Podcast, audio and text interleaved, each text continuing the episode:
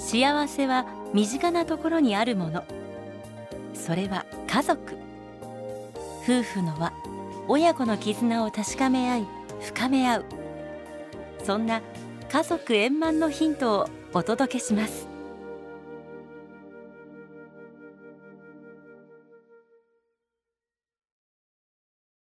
家族円満。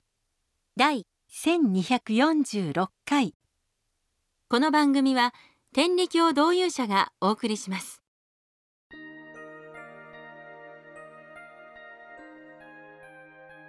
天理教教祖中山美紀様親様は私たち人間の間違った心遣い神様の望まれる陽気暮らしに沿わない自分中心の心遣いを誇りに例えてお諭しくださいました。親様は誇りの心遣いを掃除する手がかりとして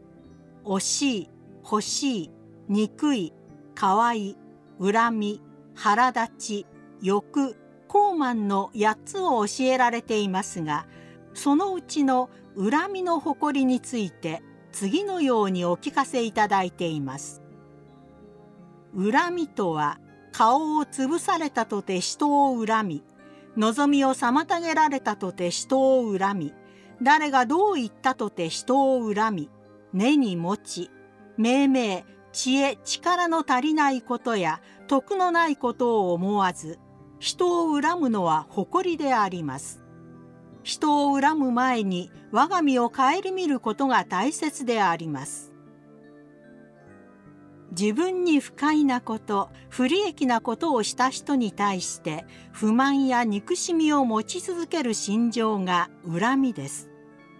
根に持つというように長年にわたって人に対する憎悪の念が抜けきらない非常に厄介な誇りです。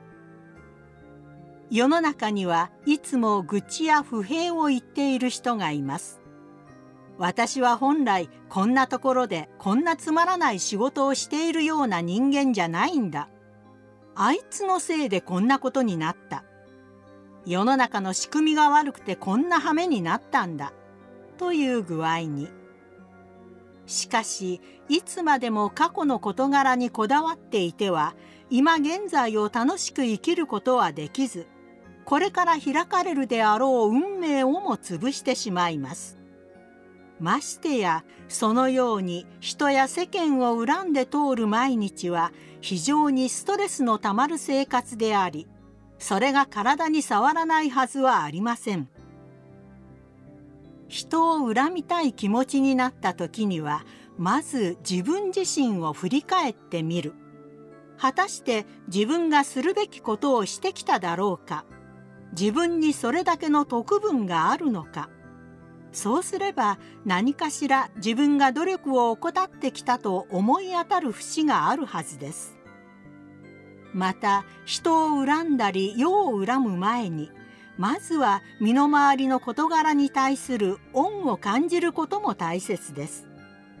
心ない仕打ちを受けたり不運な目にあったとしても大きな目で見れば多くの人のおかげで今があり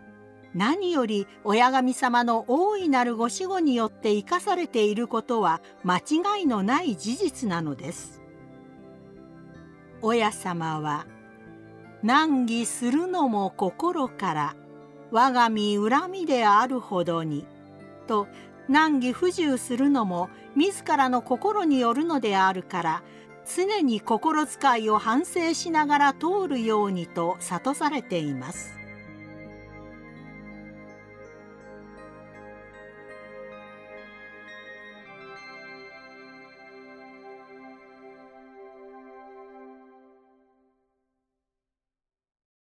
東京スカイツリーからこんにちは。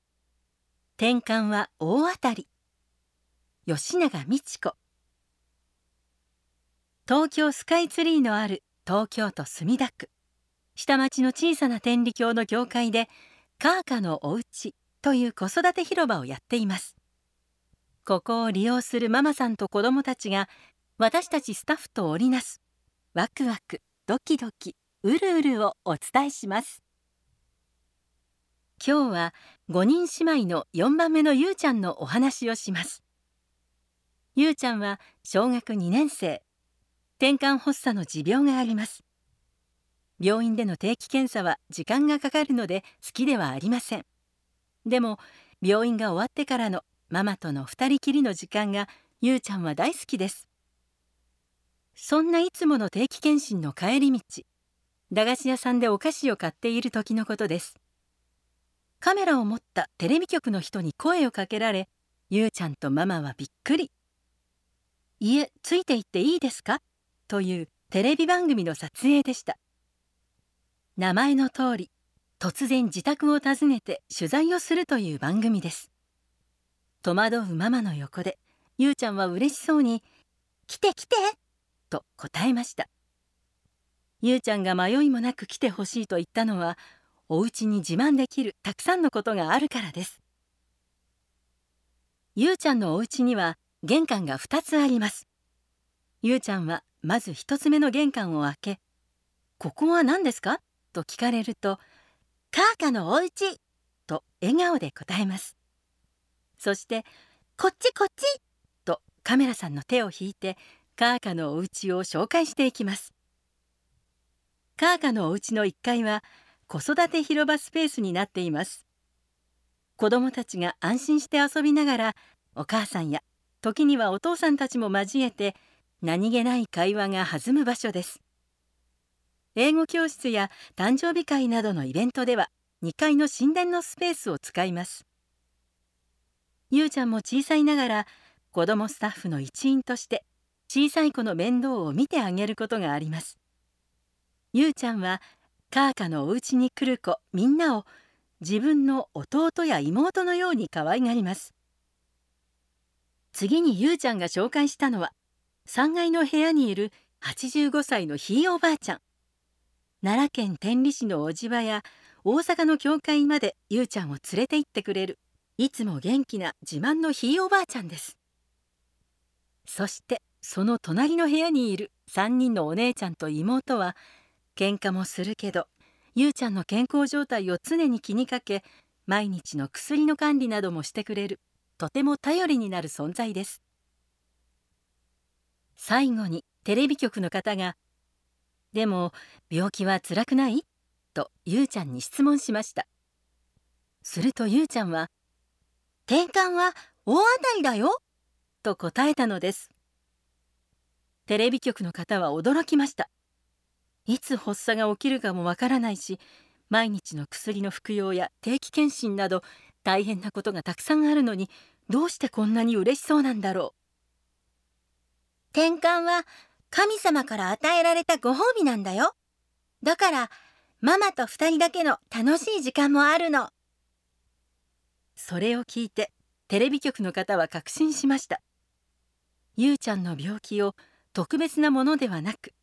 家族みんなで明るく受け止め大切にできるのも神様のおかげなのだと。ゆうちゃん自身が家族を大切に思い広場に来る小さい子たちを可愛がっているのもそこに理由があるのです。ゆうちゃんが主役となったこの取材の様子は後日テレビで放送されそこからまた新たなつながりができていくのでした。さてカーカのお家で救急救命講座というイベントを開いた時のことです。普段よく広場を利用しているなおくんが家族で参加していました。なおくんは講座の最中じっとしていることができず走り回っています。たくさんの人の中でおとなしくするのは特に苦手なのです。それを見たゆうちゃんは「こっちおいで」となおくんを誘い1階の子育て広場スペースで一緒に遊び始めました。2人は息がぴったり合っていてとても楽しそうです。その姿を微笑ましく見ているスタッフの横で直くんのお母さんはとても心配そうな様子です。直くんは発達障害と診断されていてそのことでお母さんは悩んでいます。どうしたらみんなの中でじっとしていられるんだろうといつもお母さんは考えています。でもカーカのお家に来るとなおくんはゆうちゃんと安心して楽しく遊ぶことができます。転換は大当たりだよ。そんな言葉が自然に出てくるゆうちゃんだからこそみんなが気になってしまうなおくんの特徴も特別に感じることなく心から寄り添うことができるのです。漢字で優しいと書いてゆう。名前の通り人に優しく。病気を神様から授かった贈り物であると素直に思えるゆうちゃん。人と人との心をつないでくれるとても大切な存在です。今日もいつも通りゆうちゃんがおかえりなさいと広場にやってくる子どもたちに声をかけます。優しく暖かい空気になりました。